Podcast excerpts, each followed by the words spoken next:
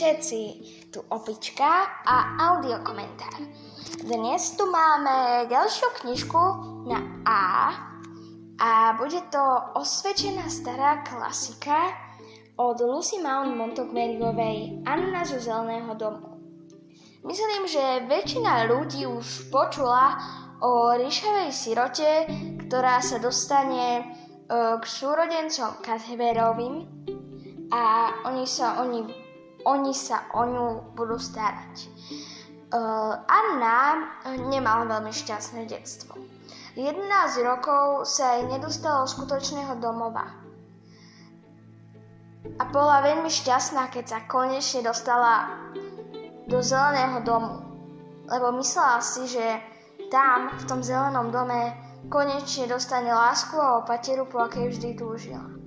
Lenže keď tam príde, zistí, že v skutočnosti súrodenci Cadbertovi chceli chlapca. Ako keby to bola jej chyba, že je chlapcom. A jedna z Cadbertových, sestra Merila, sa rozhodne, že Annu vrátia do sirotnice. Lenže nakoniec sa ukáže, že Anna je tak milá dievča, že Merila zmení názor a Annu si chce nechať.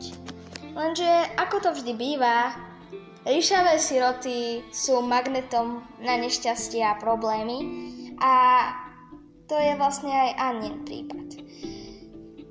Ako náhle niečo začne, hneď sa z toho stane nejaký problém. Napríklad, keď ja som bežal po pravekej púšti a zrazu ma začal naháňať Tyrannosaurus. Potom tam prišiel môj bratranec a prekážal mi v úteku. Utekali sme potom obidvaja, potom sme spadli do jazera, Tyrannosaurus nás skoro chytil, ale našťastie nám vtedy prišla moja mama a e, stačilo.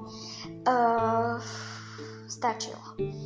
Takže um, táto knižka, celá séria o Anne Rišavej, um, je vlastne už klasikou, ktorá je osvedčená rokmi. A Anna je tak populárna, že ako viaceré z kníh, ktoré tu ja prezentujem, dostala označenie bestseller. To znamená, že sa dobre predáva. Napriek tomu, že Lucy Mount Montgomeryová je už po smrti, tak táto kniha je stále populárna. A vlastne ja mám knihu, ktorú vydali, vydalo vydavateľstvo Mladé leta a vyšla v roku, počkajte, pozriem sa, no nebude to 2000, bude to staršie, 1900 niečo. A teraz zistíme 1900 kedy. Mám to ešte cenu napísanú. Pozrieme sa.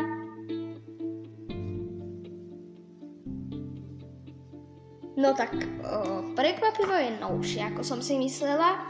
Nie je to 1900, ale 2008. O, túto knižku zo série a o, o Anne si mamka musela dokúpiť. Tieto knihy čítala ešte mamka pretože všetky ostatné časti, ktoré máme, sú staršie, čiže oni budú 1900 niečo. Táto je najnovšia, e, čo je dosť paradox, že prvý diel je najnovší, ale práve do celej série mamke chýbal tento prvý diel. Takže si ho kúpila neskôr, teda je to nová kniha, Približne, no tak. Nie až taká nová, no. CCA dalo by sa povedať, že je nová oproti tým ostatným častiam, ktoré má.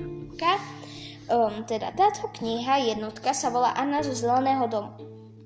Uh, druhá časť sa volá Anna v Avonlea, uh, kde Anna vlastne učí v svojej dedine, kde ich umerila, vychovávala. Anna v Redmonde um, Redmond bola vlastne vysoká škola, kde Anna študovala.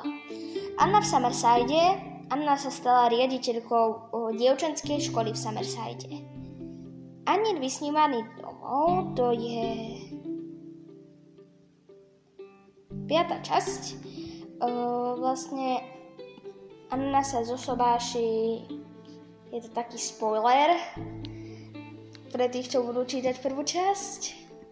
Anna sa zosobáši s Gilbertom Blightom a vlastne budú mať dom na pobreží, taký biely domeček a Anna bude mať deti, ale problém bude v tom, že niektoré deti aj zomrú, čiže také to už začína byť dospelejšie troška.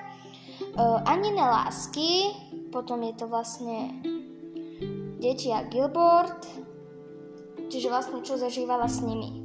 Uh, Anna v Gléne St. Mary, uh, čiže tam sú už také príbehy skôr jej detí a Anina dcera Rila, to je vlastne o Aninej cére Merile, v skratke Rile. V tejto časti, keď som ju čítala, len tak, lebo um, som začala čítať a zistila som, že Anna sa tam tak veľmi nespomína. Mne Anna veľmi prirastla k srdcu, pretože bola taká ukecaná ako ja občas. Keď mám náladu, tak som ukecaná, keď nie, tak som ticho. Ale ako bola som nešťastná, že Anna sa tam tak veľmi nespomína a Bala som sa, že autorka o, plánuje Annu v svojej sérii vystaviť smrti, ale nie, myslím, že Anna prežila. Keďže som nemala silu tú knihu dočítať, tak neviem. Ak sa dostanete tak ďaleko, tak možno zistíte, či Anna prežila alebo nie. Tá kniha Anina dcera Rila sa teda najviac venuje uh, Aniným deťom, už dospelým,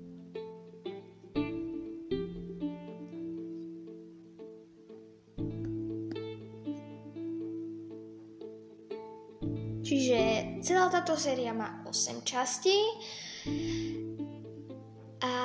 Ja by som vám teraz chcela prečítať 5. kapitolu z knihy Anna zo zeleného domu, čiže jednotka. Je to 5. kapitola, ktorá sa volá Annin životopis. Takže ideme na to. Viete, povedala Anna dôverným hlasom, zaumienila som si, že si z tejto cesty urobím príjemný výlet. Zo skúsenosti viem, že si možno takmer vždy spríjemniť život, ak sa pevne rozhodnete, že si ho chcete spríjemniť. Cestou nebudem myslieť na návrat do sirotinca. Sústredím sa iba na cestu. Pozrite, tamto už vypúčala skorá divá ružička. Čo myslíte, byť rúžou veľmi príjemný pocit? A čo ešte, keby rúže vedeli hovoriť? Ešte by nám rozprávali o všelijakých krásach. A či nie je rúžová farba tá najočarujúcejšou na svete?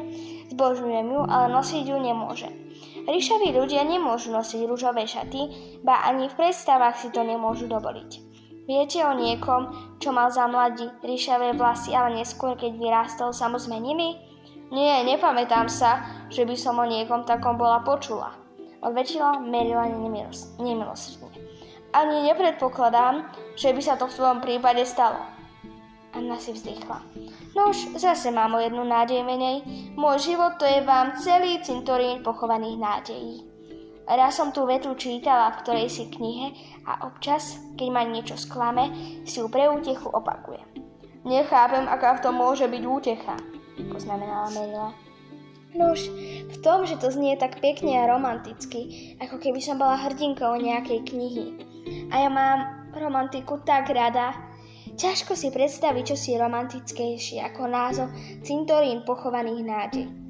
Takmer som rada, že taký cintorín mám. Pôjdete dnes, pôjdeme dnes... Pôjdete dnes cez trblietavé jazierko? Nejdeme cez Berryho rybník ak pod tým trblietavým jazierkom myslíš ten rybník. Pôjdem po pobrežnej ceste. Pobrežná cesta, ako pekne to znie, povedala Anna zadumane. Je taká pekná ako jej meno? Len čo ste povedali pobrežná cesta, hneď som si ju mysli rýchlo predstavila. A názov White Sands je pekný, ale nepáči sa mi natoľko ako Avonlea. Avonlea je prekrásne meno. Znie ako hudba. Ako ďaleko je do White Sands? 5 míl a keďže si zrejme v zhovorčivej nálade, mohla by si povedať niečo rozumné. Porozprávaj mi, čo vieš o sebe. Ach, čo o sebe viem, to nestojí ani za reč, odpovedala pohotovo Anna. Ale ak mi dovolíte hovoriť o tom, čo si o sebe predstavujem, sama usúdite, že je to oveľa zaujímavejšie. Nie, nestojím o tvoje predstavy. Len sa drž holej skutočnosti. Začni od začiatku. Kde si sa narodila a koľko máš rokov? V marci tohto roku mi minulo 11 rokov, odpovedala Anna, so vzdychom sa zmierujúc s holou skutočnosťou. A narodila som sa v Bolingbroku, v Novom Škótsku. Môj otec sa volal Walter Shirley a bol profesorom na Bolingbrodskom gymnáziu. Moja matka sa volala Berta Šorliová. Pari to nie sú krásne mená Walter a Berta? Teší ma, že moji rodičia mali pekné mená. Bola by to naozaj hamba, keby niekto mal otca, čo by sa volal, povedzme, Jede Diáš. Nemyslíte? Myslím, že nezáleží na toľko na tom, ako sa kto volá, ale skôr na tom, ako sa kto správa. Odpovedala Merila, lebo si uvedomila svoju povinnosť štepovať jej hodnotné a užitočné ponaučenia. No, že ja veru neviem, Anna nahlas rozmýšľala. Čítala som síce v akejsi knihe, že rúža by voňala aj vtedy, keby mala iné meno, ale nechcela som tomu veriť. Neverím, že by rúža bola taká milá, keby sa volala žihľava alebo kapusta. No myslím si, že môj otec by bol dobrý aj vtedy, keby sa volal Jerediáš. Ale som presvedčená, že by mu to robilo ťažkosti. Aj moja mama učila na gymnáziu, ale prestala učiť, keď sa vydala. Stačilo jej, že sa starala o manžela. Pani Tomesová pravievala, že boli ako dve deti, ale chudobní ako kostolné myši. Usadili sa v malom domčiku v Bolingbroku. Nikdy som ten dom nevidela, ale tisíc rád som si ho v duchu predstavovala. Som presvedčená, že nad predným oblokom sa tiahla povoja, v prehnej záhradke kvitol orgován a tesne vedľa bránky rozvoniavali ľalie. Takže to bude všetko, čo vám prečítam. ďakujem, že ste si vypočuli tento podcast. Dúfam, že Annu zo Zeleného domu si niekedy prečítate. Dovidenia! Dovi! A ešte to s mojou mamou. Nie audio stačilo tvojej mamy a tvojho čudesného príbehu.